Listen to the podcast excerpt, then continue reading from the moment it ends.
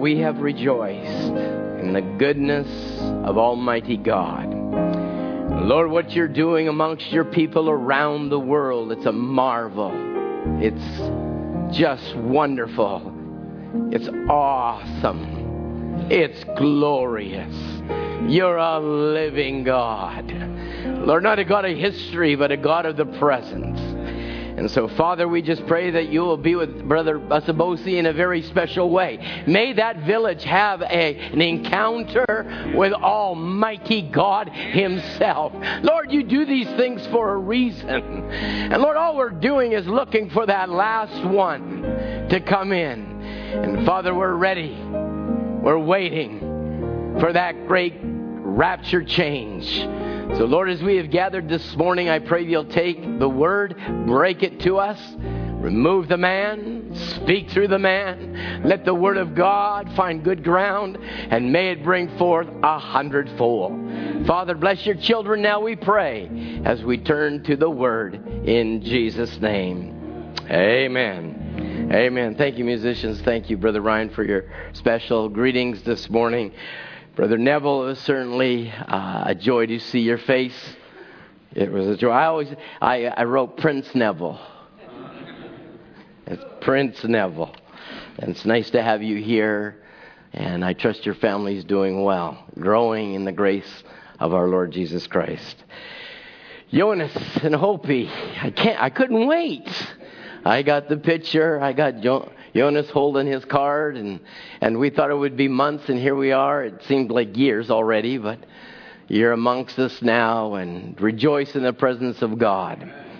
We love you, and just trust that God will do something very special for you as a couple as you journey along life's road. Nice to have the church full, everybody here.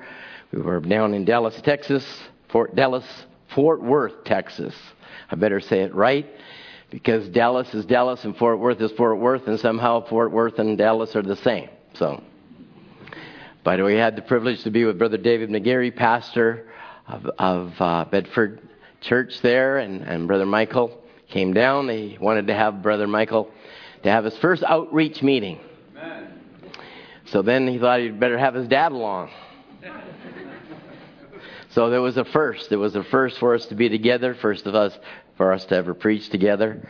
And uh, God gave us a, a, glorious and grand weekend. And for that, we're indeed thankful. And uh, Brother Josh Rivas, where are you? Brother Josh was there, and he was holding his own. Brother Ellie was there, and we had a wonderful time.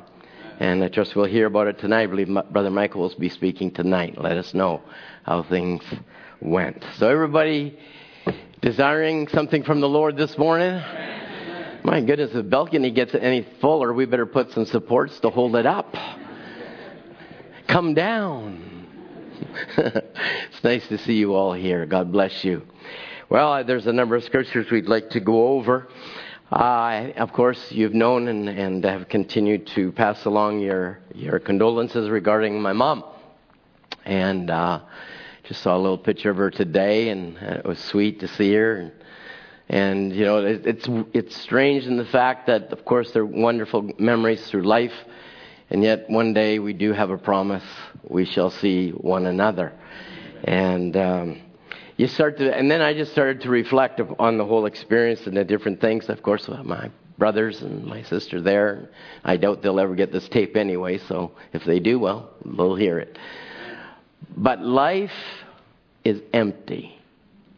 This life to an unbeliever is the most shallow and empty existence that I, I've ever, more and more as you grow in the grace and knowledge of our Lord Jesus, and to see life and life eternal as it is in its beauty and holiness, you start to realize the emptiness that, the, that this world gives. It's nothing, but Jesus gives life. And that I'm so thankful for. And, and um, it's just a remarkable thing the more that you trod down life's path, you start to see life is so empty without God. It's so empty without the Lord Jesus. And so I'm going to speak on a little subject only to the fact that uh, as I was coming off the airplane, and of course we've had knowledge of, of all this kerfuffle around the world, and everybody's fearful of what could be taking place in life and bombs and whatever, whoever. Let them worry about it. But as I was running through the airport, they had a big sign over a door needing refuge. And I thought, well, if that's my refuge, I'm in trouble. And if that's the best you can give humanity, humanity's in trouble. But I got one refuge. And you and I have one refuge. And that's to run into Christ, run into Jesus. That's our only hope this morning. Amen. With your Bibles, please, I'd like you to turn. Uh, there's actually a couple of scriptures I'd like you to take a look at. I'd like you to take a look at, at Mark chapter 9. One scripture there.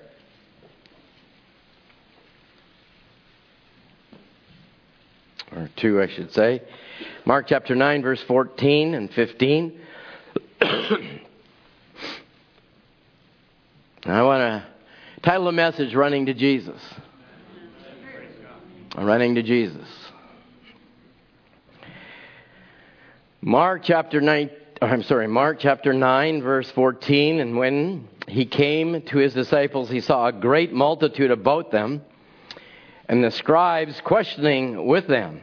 And straightway all the people, when they had beheld him, were greatly amazed. And you know the subject that I've been preaching on the wonder, the wonderfulness of God, the incomprehensible God, the amazing God. They're still amazed. They were greatly amazed. And running to him, saluted him. May the Lord add his blessing to the reading of his word. You may have your seat. Mark chapter 10.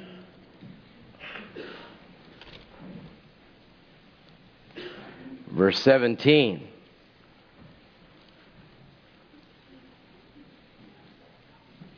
Mark chapter 10, verse 17. And when he was gone forth into the way, there came one running and kneeled to him and asked him, Good master, what shall I do that I might inherit eternal life? So, with reading both those scriptures, I would ask the question, and many of you, of course, would shout out, I've run. But maybe there's somebody here that needs to run to Jesus. You got to run somewhere. And you better find the place of safety. A lot of people run to various objects of life, feel that that is their place of safety, that's their safety zone. But there's only one place of safety, as we will get into the message. That safety is in the Word Himself. St. Luke, very familiar scripture, at eh, verse 21 26, you don't need to turn. Men's hearts are failing them for fear, for looking after those things which are coming on the earth, for the powers of heaven shall be shaken. They have read the scripture for hundreds of years. Hundreds of years. And now we are reading it in the light of the generation we're living in now. So we're not putting it in past, we're putting it in the present. Now. Where would you run now? Give me Jesus. Looking for those things that are coming on the earth. Brother Branham mentions in, uh, I'm going to read a quote out of preparation. So may I stop here just for a minute and say, I believe that there are people are in preparation of the last great destruction this world will ever know. I believe we are at the end. You can speak of people. You can put a Billy Graham in every city in the United States. They drink whiskey, smoke cigarettes, laugh at you, and everything else just the same. They are in the spirit of the last days. And God cannot send destruction before the people are in the spirit for destruction. Now, that was in 1954. We're in 2018. I have to believe the people are under the spirit of destruction. So let me read that again then. They drink their whiskey, they smoke their cigarettes, they laugh at you, and everything else just the same.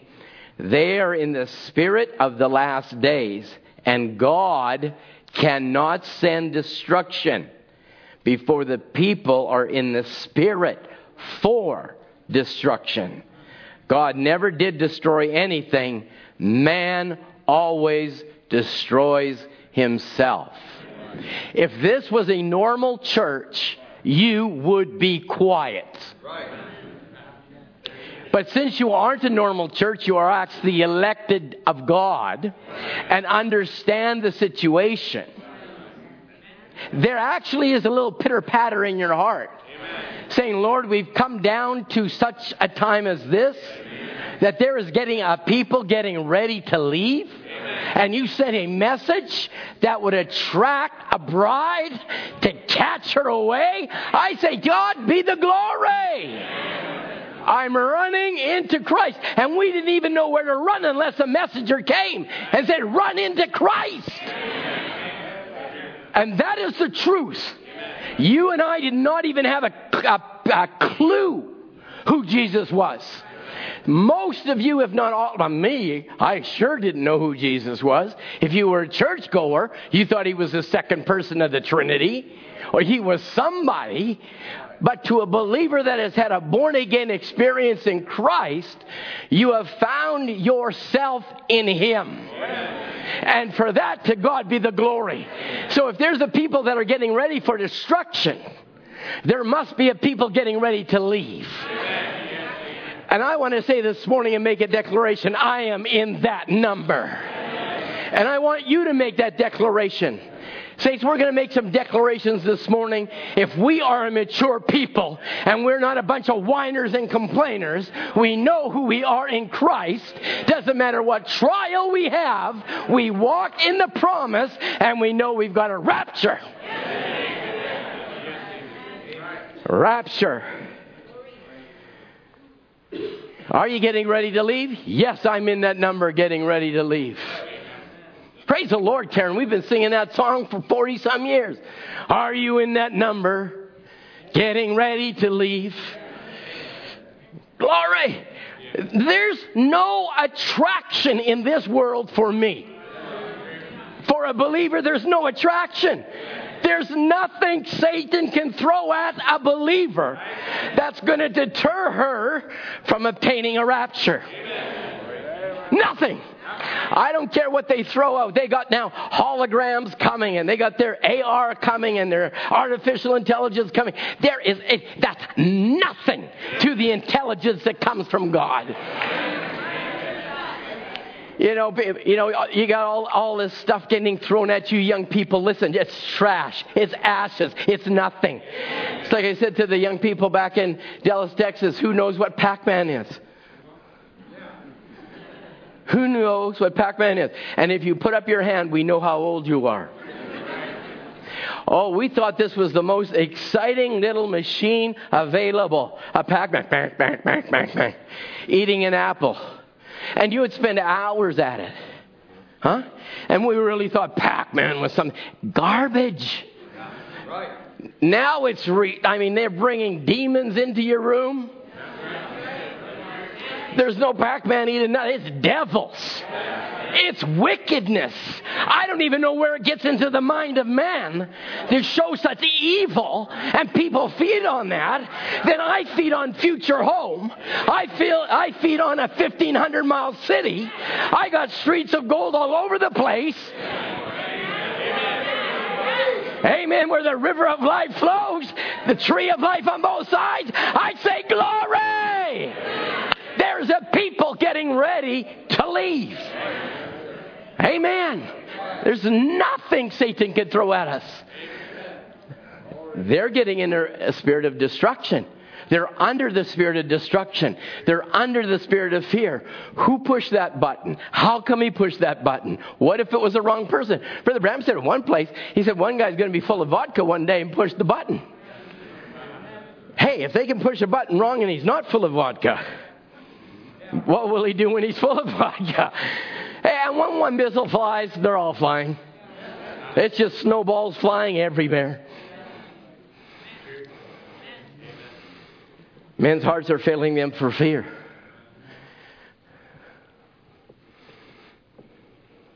People are making themselves shelters. It's an incredible industry that's going on right now. It's incredible. People are buying up old silos, spending billions of dollars. Those silos would make our homes look like a shack. They have swimming pool, bowling alleys, they have theaters, they have everything under the sun in their silos. Like that's going to help them. It's a billion dollar industry. It gives them a false sense of security. That's what it gives them. It just gives them a false sense of security. Like our fa- what what happens when they get out and everybody else is dead? What are they going to do now? Have fun? It's all in ashes. So it gives them a false sense of security. Actually, one fellow says, Buy, you buy my bunker, and I give you a vehicle that's bulletproof. Oh, isn't that sweet? I got to buy a, a, vehicle that's bulletproof. The glass is bulletproof. The armor's bulletproof. The tires are bulletproof. And there's enough gas to get you 2,500 miles. Where are you going? Ash. Ash. Where are you driving to? It gives them a false sense of security. But all of a sudden, you come to church this morning, you hear about a messenger that has come, and it's no false sense of security, it's a reality. The angel himself has descended, the book has been opened, people are getting ready. Safe and secure from all alarm. Praise the Lord.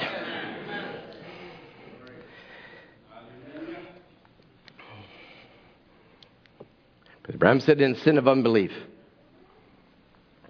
One of these days, they're going to wake up. We're building shelters everywhere. What good is a shelter when a hydrogen bomb is going to fall? Why don't they just listen to prophet and save themselves $3 billion? Give it to me. Give it to somebody. Give it to a charity. Give it, give it away. As I was talking a privilege to some scientists recently, he said, Brother Branham, that bomb will blow a hole in the ground 175 feet deep for 100 miles square. What? 100, he says 100, 500 feet under the ground. Why? The concussion will break every corpuscle out of your body. Just the concussion. Break every corpuscle out of your body. What if you were a hundred miles away? It would still do the same. God has made it. There is no hiding place down here except one. And we've got a bomb shelter. It's not made of steel. It's not, it's not under the earth. It's made out of feathers. Glory! We are living under the shadow of the great wings of God. I'm sheltered. Praise the Lord. Under his wings we abide, and we'll be raptured before this thing takes place. Now, this morning, I want you to say amen. amen. These are prophecies being told to you so that you don't get down, you get up. Amen. We're going to be gone before these things take place.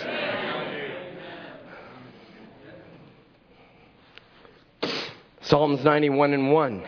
He that dwelleth in the secret place of the Most High shall abide under the shadow of the Almighty. I will say of the Lord, I will say of the Lord, He's my refuge. He's my fortress. He's my God. In Him I trust. That's enough scripture, saints of God, to buckle up your old armor, walk out of here victorious, and know you're undefeatable. Is it indefeatable?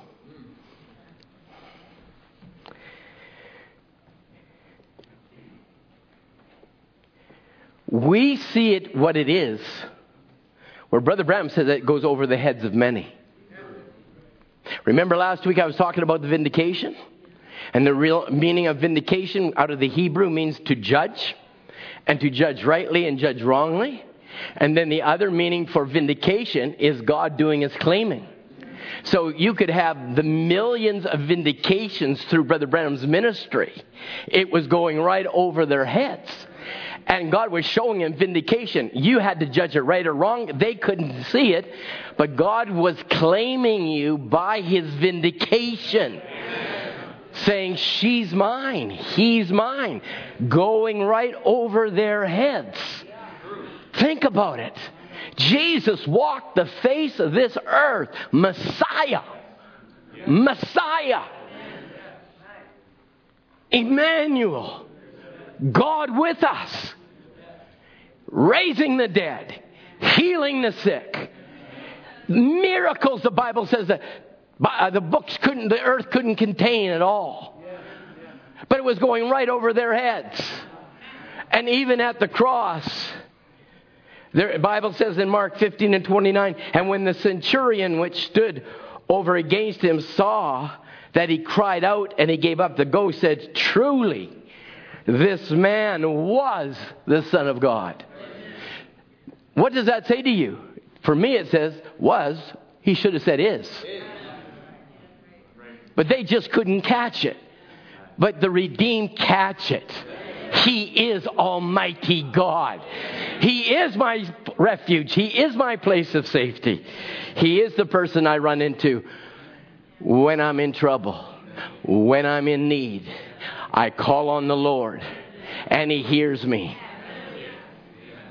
Praise the Lord. We have been buried in Him. The Bible says the believer's position is in Christ. We are in Christ. Let's turn to Ephesians chapter 1. Ephesians chapter 1.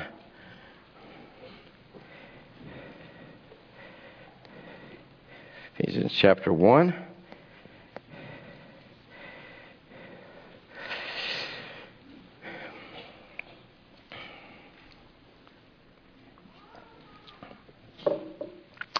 Verse 4 according as he hath chosen us, where in him?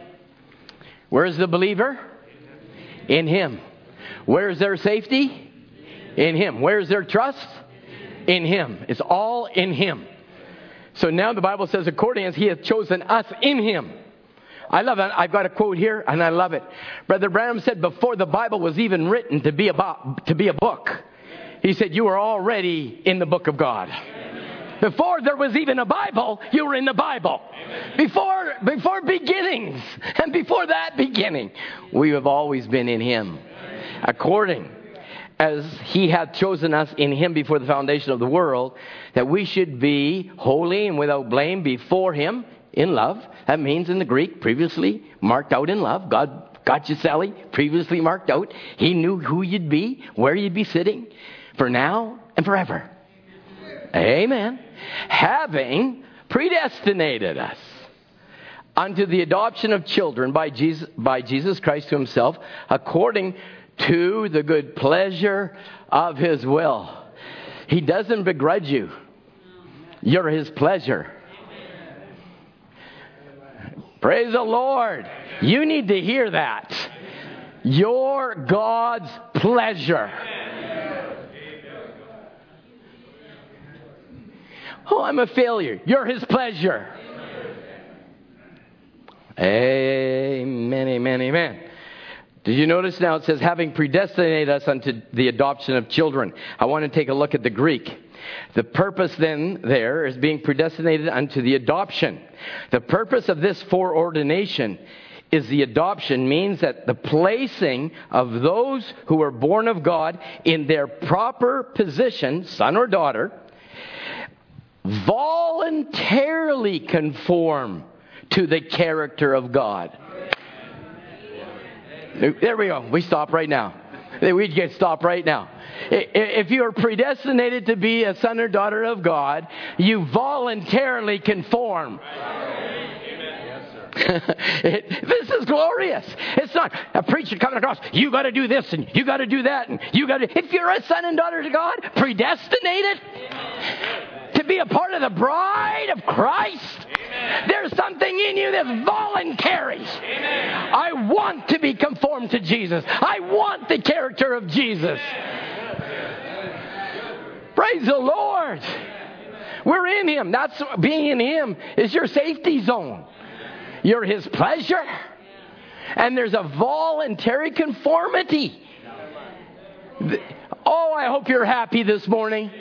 I hope you're happy. You say, oh man, Brother Tom is not going to tell us we've got to read our Bible two hours a day and pray for five hours and, you know, read 15 message books a week. And saints, I just read you the scripture. Now we just took the Greek part of that one little scripture. It says if you have been predestinated to this adoption, it's a voluntary it's a, a voluntary conformity to his character. Oh, to be like. See, young people, this is where you don't get it because you haven't met him yet. That's why you can daydream and go and play and do and wish Brother Tom would be quick. You haven't met him yet. There's no voluntary conformity to actually be on the edge of your seat. Preach it, preacher. This is what I've longed for all my life. As a little boy, I wanted to know where God was. And I had a friend who said, I'm going to church. So, what are you going to church for? He said, Because we sin. I said, What sin? He said, Well, we, I'm a Catholic, as we heard this, Brother Biscuit saying this morning. He said, Well, I'm Catholic, and we sin every day, so we have to be absolved, so we have to go confess our sin so that we can be no more sinners. I said, Whoa, is that too weird for me? That was weird even for an unbeliever. It's just weird. But that is that was their idea of sin. But there was no voluntary conformity to stop them from it. But once you've been chosen in Him, born again by the blood of Jesus Christ, knowing Him in the power of His resurrection, you're not conformed to come to church. You voluntarily want to come to church to have the character of God to mold you like Jesus. I hope I've said that plain enough to understand. That is why, daddies and mummies, it is your responsibility to sit them down at the table. Say, son, a born again experience is required of God. Unless you're born again, you can't see the kingdom. That is why you float around in church because now the brothers are preaching the kingdom and you're not understanding it because you're not born again. But don't go, don't put them down. Encourage them. Get saved, honey. There is a Jesus that can take away your sins. Sit them down and encourage them. Once you meet him, you'll never be the same again. This is what daddy used to be. This is what mommy used to be. Look what we are today. We're not coming to church because we have to come to church. We come to church because we love church. Isn't that, tremendous? I remember when Sam first got saved. He said, Dad, I love the service this morning. He says, I didn't sit in the service because Sam now saved, filled with the Holy Ghost. And we'd sit up at night and we'd talk about the scripture and who preached and what was being said. He said, I feel so good not to be condemned. I'll never forget that statement, Sam. Then I know a person is born again. It feels so good not to hang your head when the preacher's looking at you.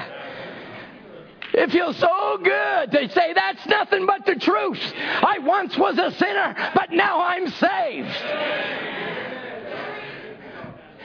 Amen. The burden and load of sin has been lifted off your shoulders.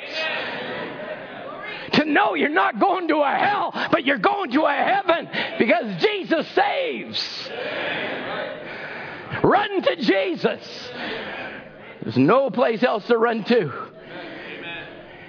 Listen, no perverted website is going to run you to the kingdom of God. And you parents better get it straight when you've got young teenagers and having their access to computer. There is more perversion on your computer than I've seen in my lifetime. We never saw nothing because it was always under the shelves behind the cashier and you never saw nothing as we grow up. Now it's before them, perverting their minds. You keep this before them.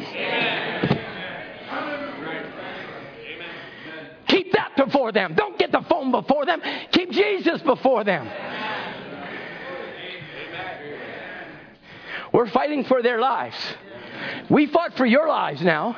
Your young parents, we fought for your lives. We preached hard and maybe too hard. And I like what Brother Ken said to his mom.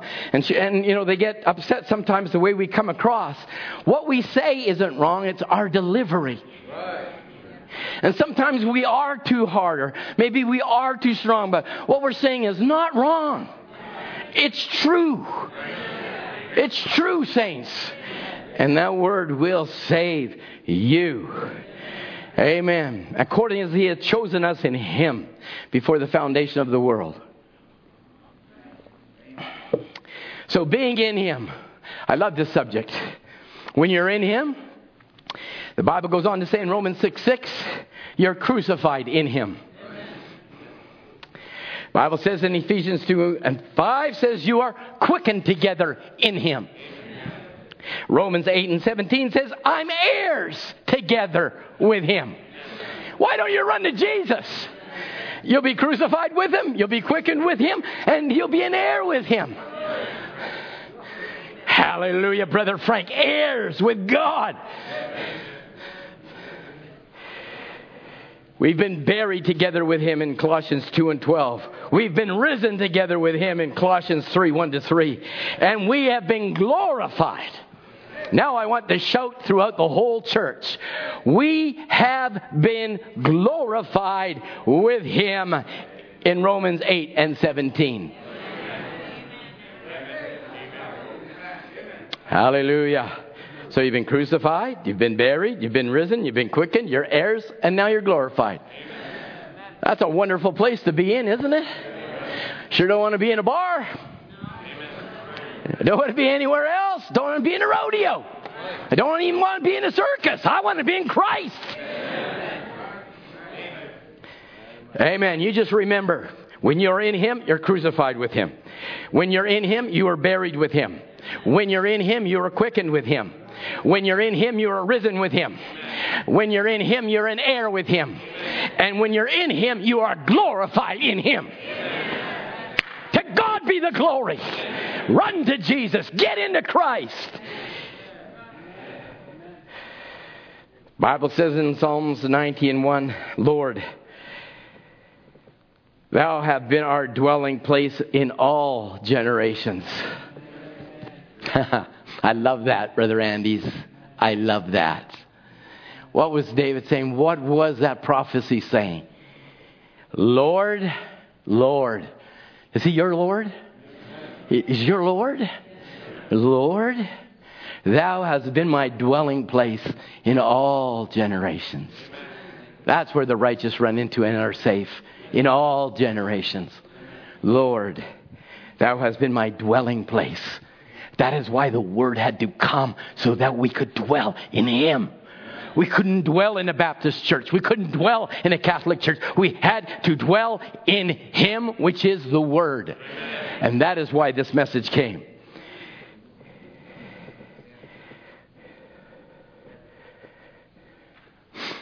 How many know Jesus? How many run to Jesus? Say, I've run to Jesus. Praise the Lord. Then if you've run to Him and you're indeed a Christian in Christ, a part of Him, it does not matter what state you're ever in, you will always be in Him. So we sing in the good times, praise His name, in the bad times, do the same. We're in Him. Just remember, if you wanted to put those scriptures down, I'll do it again. Romans 6 and 6, crucified with Him. Colossians 2 and 12, buried together with Him. Ephesians 2 and 5, quickened together in Him. Colossians 3 1 to 3, we are risen together in Him. And in Romans 8 and 17, we are heirs together with Him.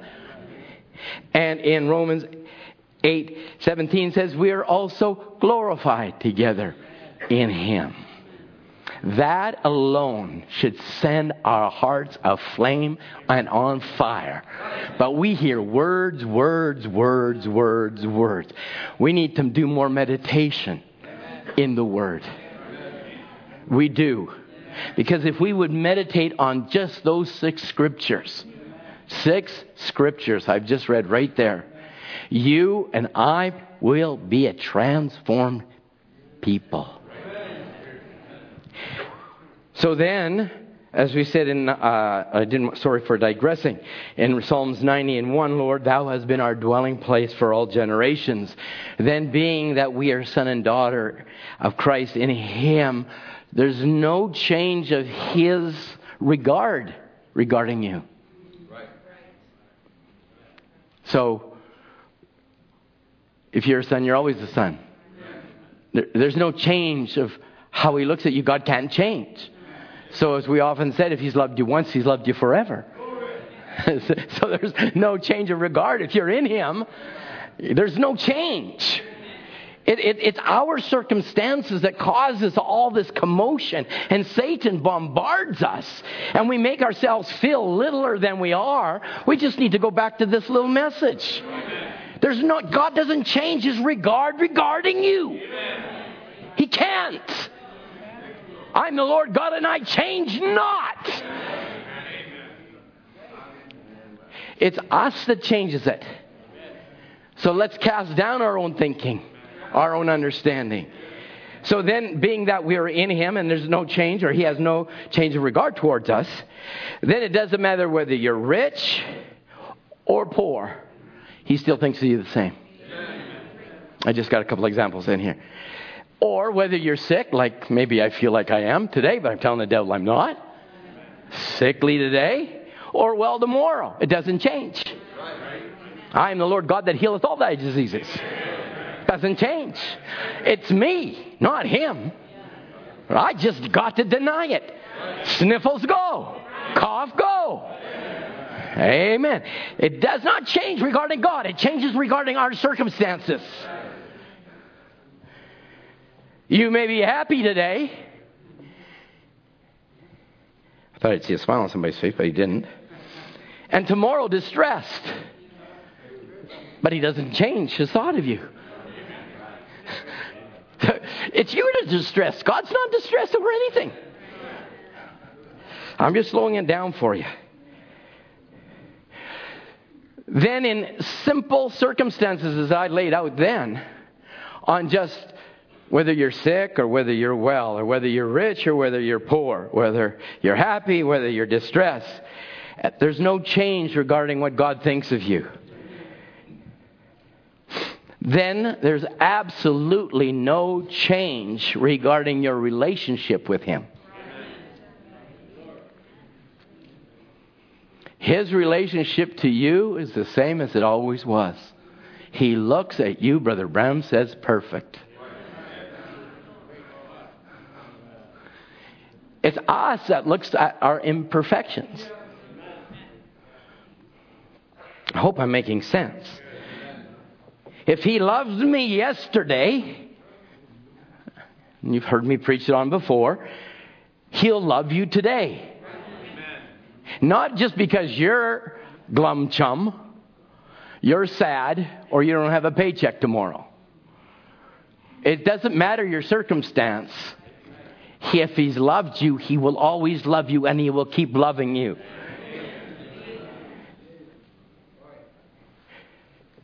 So then, in Him, if I'm in God and I've run into Jesus and I'm in Him, then I'm no better or worse in my relationship to God. We'll get into it. Know that got really quiet.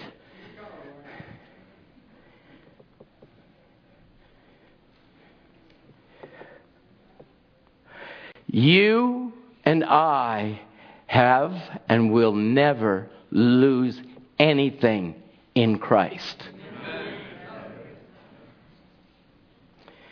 He is my strong habitation, wherein to him I am or I continually run to. He is immutable. He's Jehovah. He stands fast. He's forever. He's Alpha and Omega, and his name is Jesus Christ.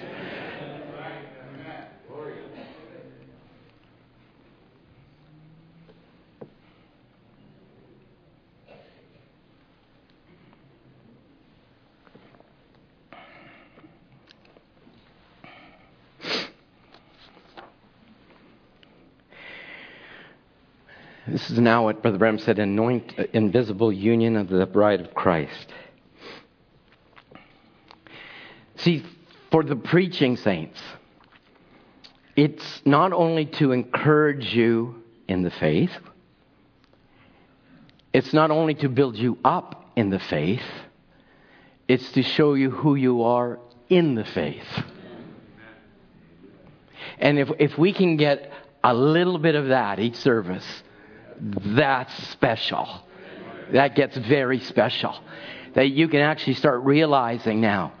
We are uh, now. Now, just remember now, because the the message progressed from 47 to 1965.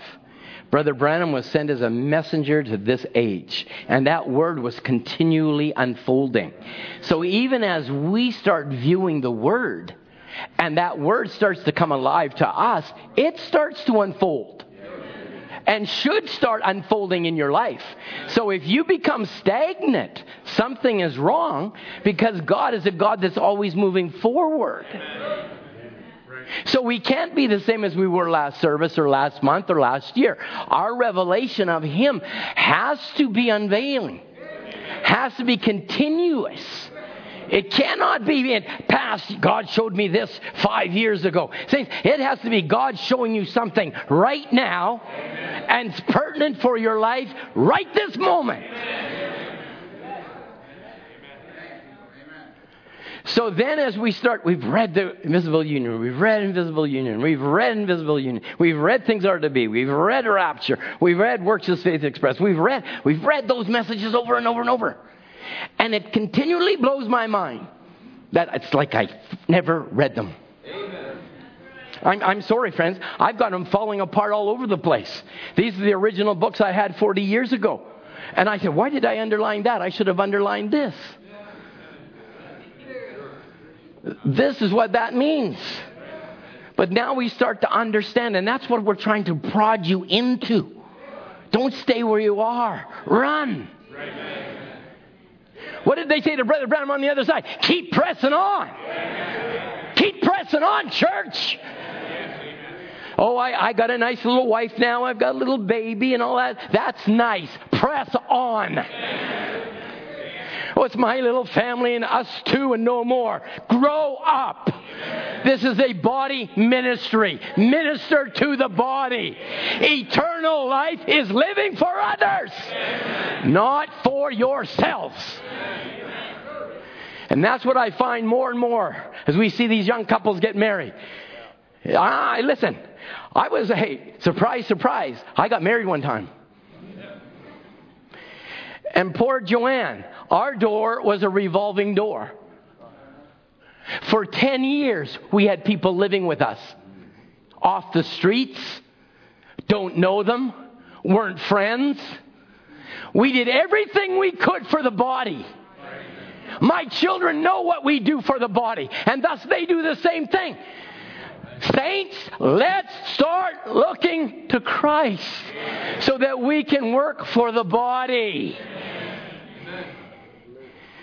I told one brother, he says, You never had me over. I said, When did you have me over? Oh boy, that, you know, get it out. We're backyard people, right? Front yard, I love you, brother. He said, Well, I can't, I, I can't bake. I said, I didn't ask you to bake. I said, Popcorn's good. He said, But I can't afford pop. I said, Kool Aid's great. People make so many silly mistakes that they rob themselves of hearing tremendous testimonies of those that have run into Christ. You rob yourself. Oh, yeah, I got to run to this science fair. What's that science fair? What the, that ball is going to be ashes. Everybody's got to run the science fair. Why don't you have a real science fair and have somebody come into your house and give their testimony? That'll do more for your children. They will hear the power of God, the deliverance of God, the keeping power of God. But no, we got to run here. We got to run to Stanley Park. We got to run to there. Run there. No, I'm saying run to Jesus. Run to the Word and be a blessing to the body. And the balcony said, Thank you. And the lower assembly says, Amen. I hope you still love me after I'm finished preaching. I think you have to anyway, so I thought I'd throw that in. So now the Bible says, Bible, sorry, Invisible Union says, the anointed word of God being vindicated, vindicated, the claiming, being vindicated before any man that's born to be a son of God. Now you understand it in a different light. Only the vindication has effect to those that will be born to be sons of God.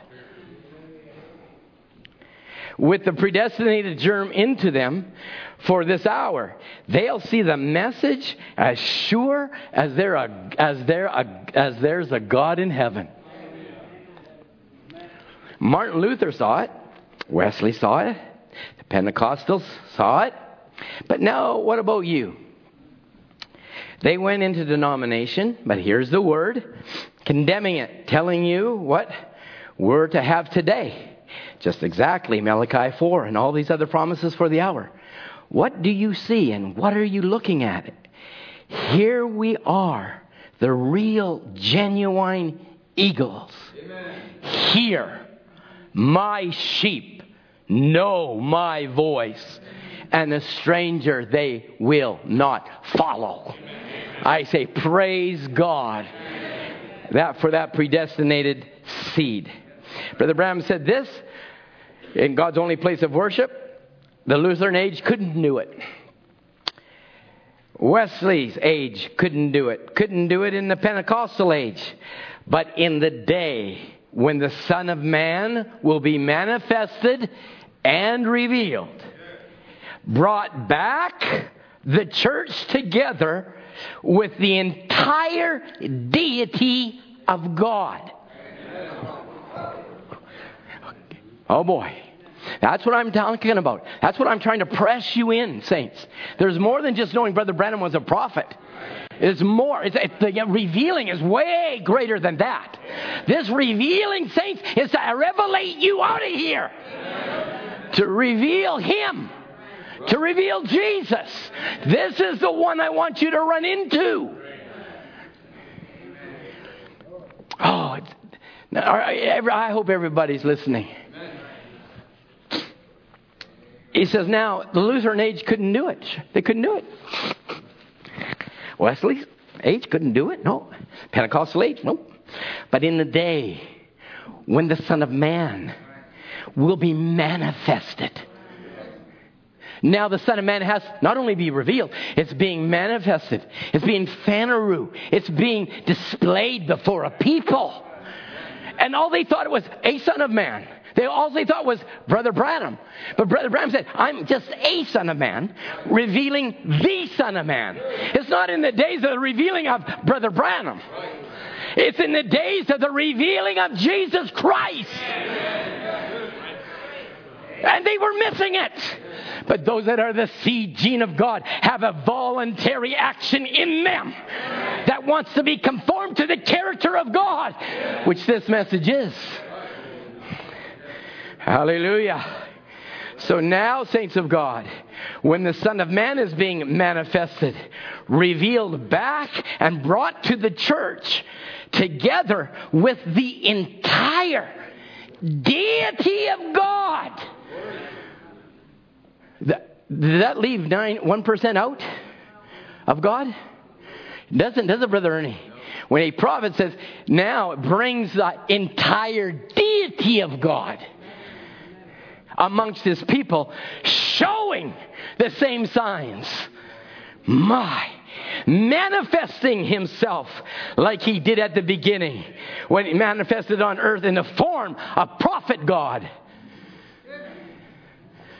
He's doing the same thing as he was doing when he was walking on earth, as he was revealing himself as prophet God. Now he's revealing himself, Son of Man, God Himself, the fullness of the deity. People are missing it. It's going over their heads, going over their heads. But there's a seed laying there. There is a seed being cast out. And a sower went forth to sow. And he sowed seeds down through seven ages. And there'd be a group of people that start to understand this great revealing. Hallelujah. We're not just coming to church to see one another. We come to see the revealing of Almighty God amongst His people. That's why he kept on saying, The dove is going around the building right now. The Holy Spirit is moving around and around. I say, God is present right now. I love it, Sister Ruth. That's the exact answer. Only believe. Only believe. The angel loved, only believe. Only believe. You'll get out of your doldrums right now. Only believe. You'll be the most victorious son and daughter of God. Only believe. And you can have your healing right now. Only believe. You can have your children right now. Only believe. Not coasting. Not coasting. We got the entire deity around us.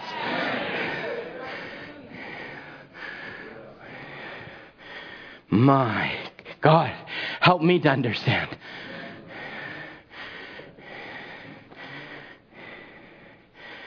Brought back to the church, back in its manifestation as the entire deity of God amongst his people, showing the same visible signs as he did when he was here at the beginning on earth as a prophet God.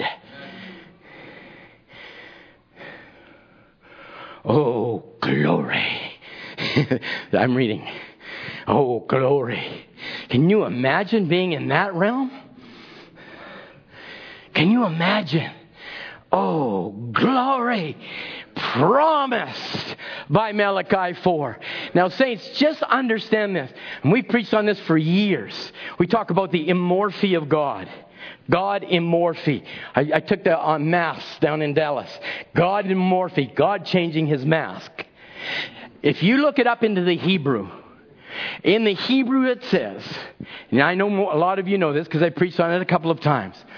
God can never be identified of changing his mask unless there's a prophet there telling you his mask is changed.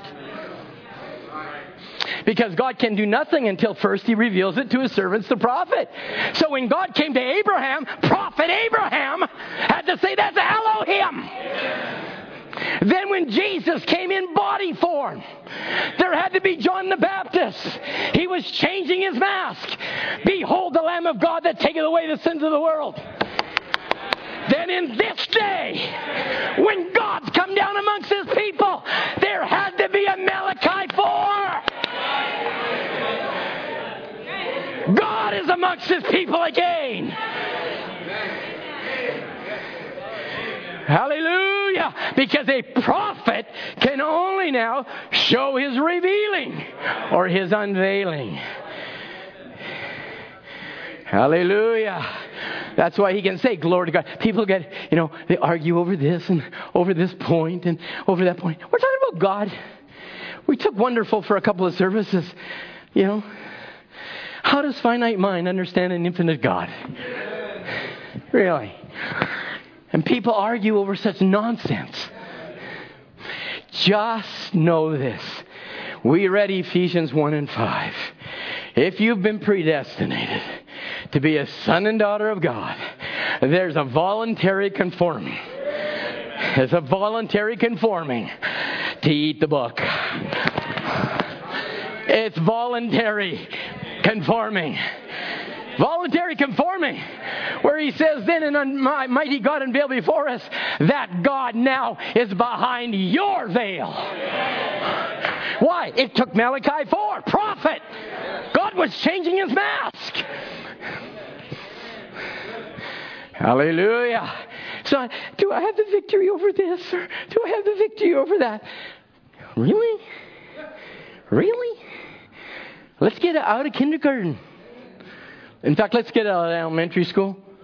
In fact, let's get out of high school.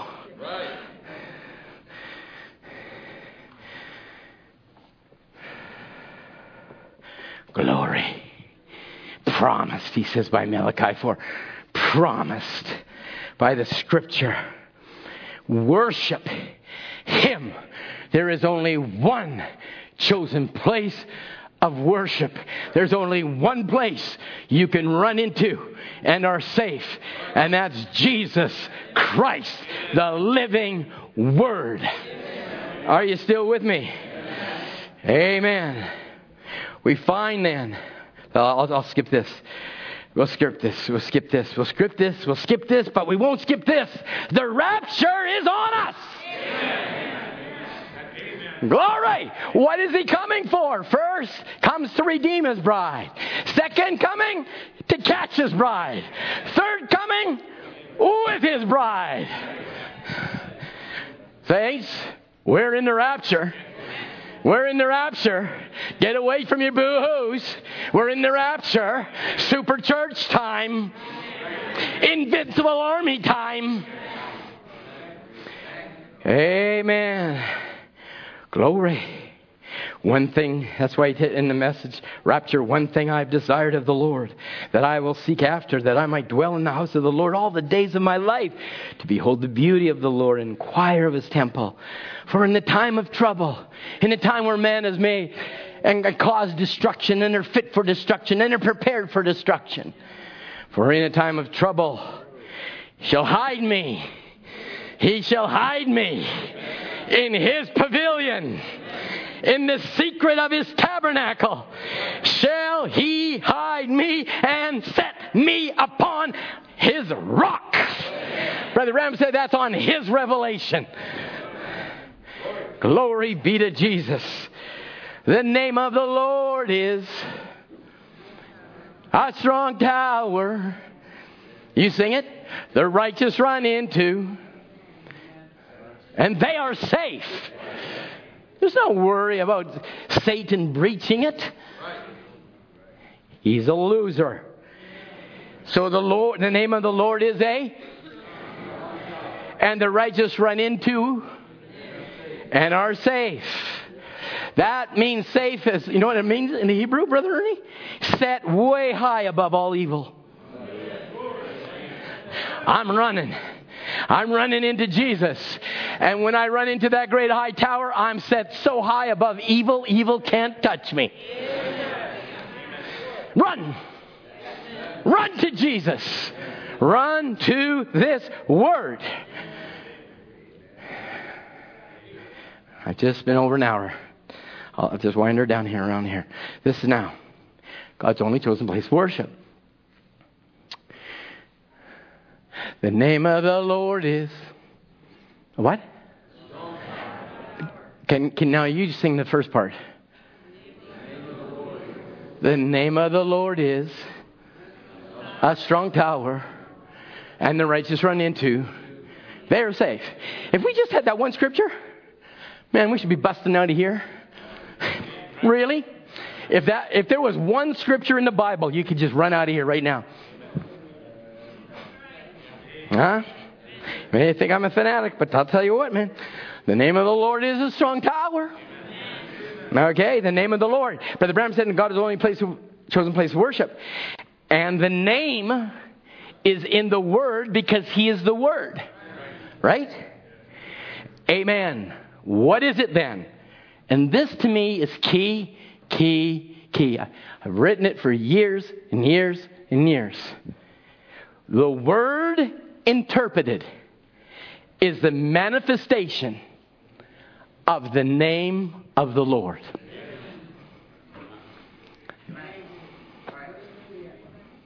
I just want you to soak that one right in right now. Run into this, saints. Run into this. The word interpreted, the word interpreted is the manifestation of the name of God. this message has interpreted Christ. And that's why you're finding people running here, running there, running here, running there. They're not safe. It's a false security. They've been building man made towers. And when time comes and the floods roar and destruction comes, they have built false security and their towers crumble. But the name of the Lord is a strong tower. And the word interpreted is the manifestation of the name of the Lord. We have run into this message, and this message is your strong tower. Amen. It will keep you from drugs. It will keep you from Laodicea.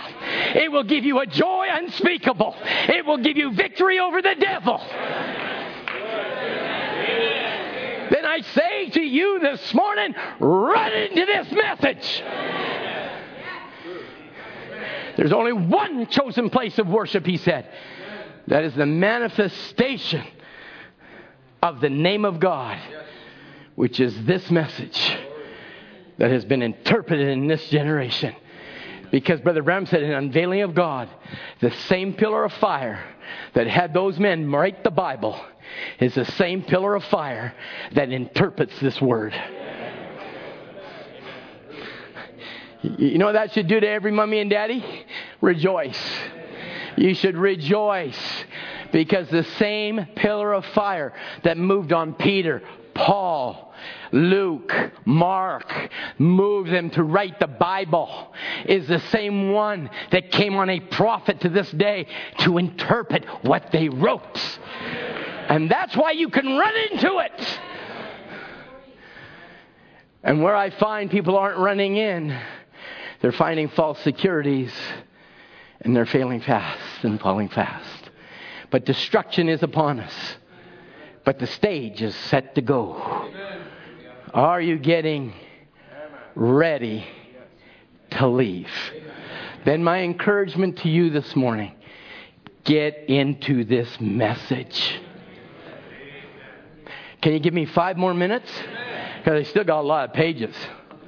I'm only on page two. So, this, I got to stop doing that. When I get to page two, stop. So, I'm talking to, uh, let's get, say, an adult class this morning. And we all know 1 John 5 and 4 whosoever is born of God. Who's born of God? whosoever is born of God overcomes the world. Period. Whosoever is born of God overcomes the world. The world can't overcome you. It's impossible because the Bible says he can't. So, whosoever is born of God overcome the world. And this is the victory that overcomes the world, even our faith. So then, with that, can I say this? I'm going to close. With that, I say this God has some expectations of you. I know you got expectations of God, but I know God has some expectations of you. It doesn't change much, but He's got some expectations. And I just thought I'd help you n- nail out a few here. When God shows the supernatural, He expects you to believe it.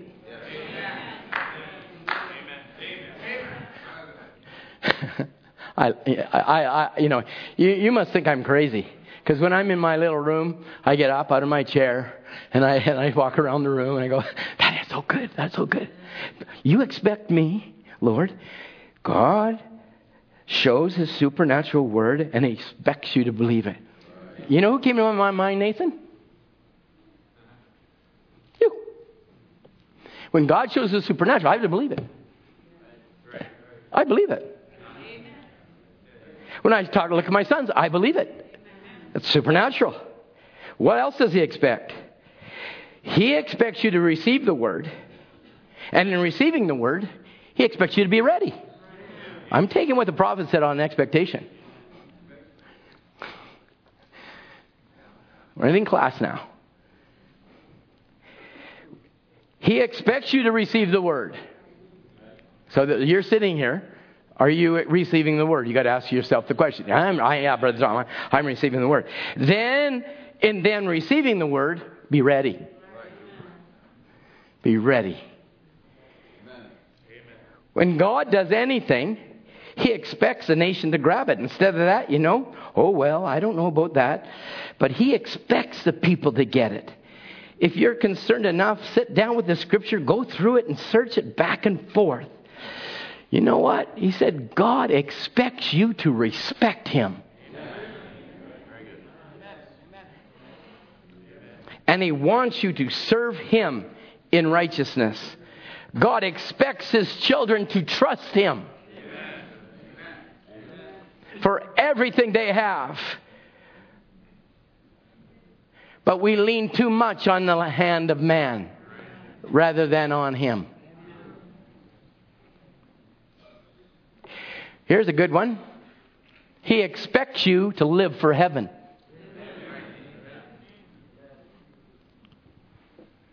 He expects you to separate yourself from your unbelieving friends.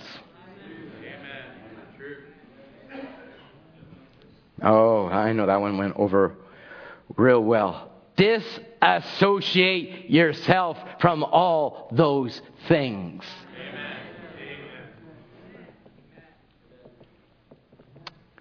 Are you ready for this one, bride? Because we're in Him. There's some expectation being in Him. All right?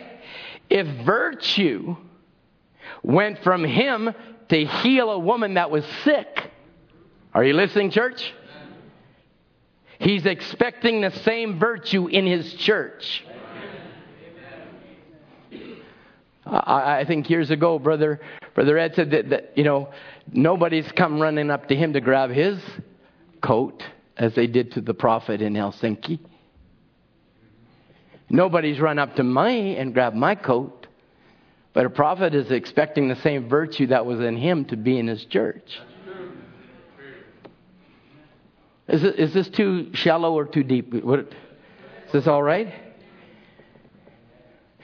Cause, you know, because when you start putting it back onto you, you know, it just seems to go real quiet. Why don't you say, Yes, I, I receive that. I receive that. If I'm in Jesus and Jesus is in me, I'm glorified in Him. I'm raised in Him. I'm glorified. I'm quickened. God expects his people to keep their vows and their promises. He expects us also to display his token over our faith. He speaks his word and he expects his children to believe it. Musicians, why don't you come? God expects people. Are you ready? This is it now. God expects. Now, this this one will really work with your mind. God expects you to be perfect. As Jesus said, be therefore perfect, even as your Father in heaven is perfect. There must be some preparation somewhere. And that preparation was the blood, and through the blood, you're perfect.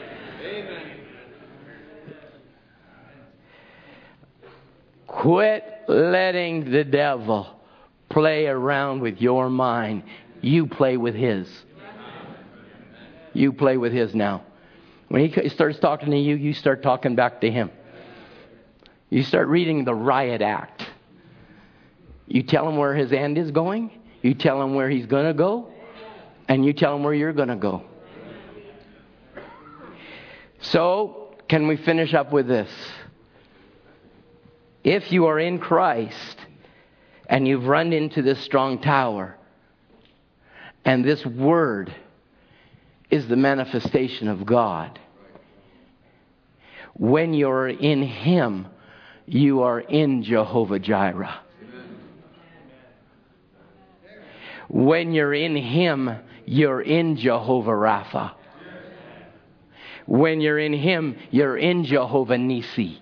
When you're in Him, you are Jehovah Shalom. When you're in Him, you are in Jehovah Raha. When you're in Him, you are in Jehovah, His righteousness. When you're in Him, you are in Jehovah Shammah. The Lord is present. Why don't you run into Jesus this morning? And just when you run into Him, see all the virtues that are laying there for you. And He expects you then to have the virtues for the church. The name of the Lord is a strong tower. Let's run into. The name of the Lord is a strong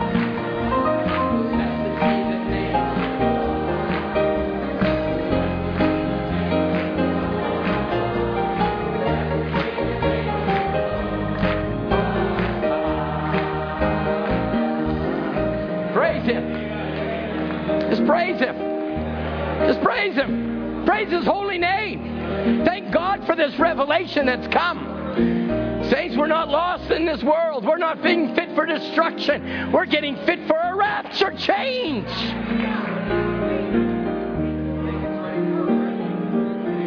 Brother Branham said the Wesleyan age couldn't do this, the Lutheran age couldn't do this, the Pentecostal age couldn't do this.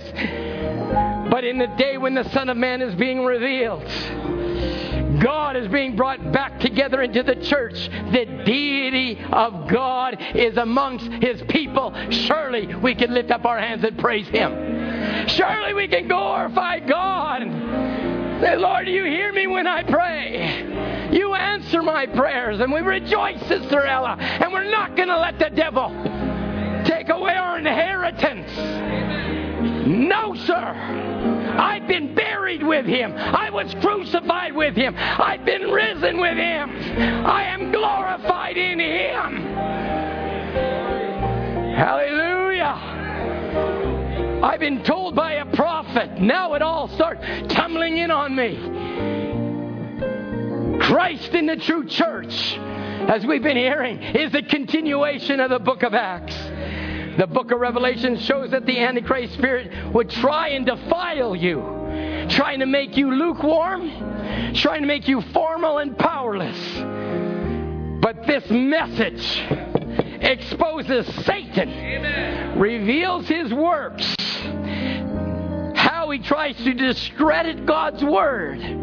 But he knows if the people get a true revelation of the true church, and what she is.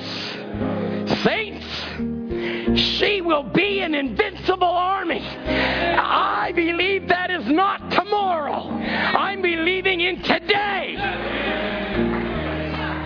Deity amongst his people revealing himself amongst us. But can we reach in, or does it go over the head and be like a centurion? Surely he, he, he was the Son of God. He was not the Son of God. He is the Son of God. She will be an invincible army. Amen. He knows that if the people get a true revelation and what she stands for, she will do the greater works. And I believe the time has come and now is. Father, glorify your sons, glorify your daughters. We're not just coming to church to have church, we're coming to church to see deity move around here. Is that they're getting too strong? Say, don't let it get too strong. Just say, Lord, open my ears, open my eyes of understanding. Let me actually see what God's doing amongst us. It wasn't just God now standing with a prophet, it's God now walking with his bride. Amen. He expects you to have the same virtue he had. And when they touched him, they were healed. And when we touch one another, brother says the light goes out from one another. I say, let the glory of God fill this temple this morning.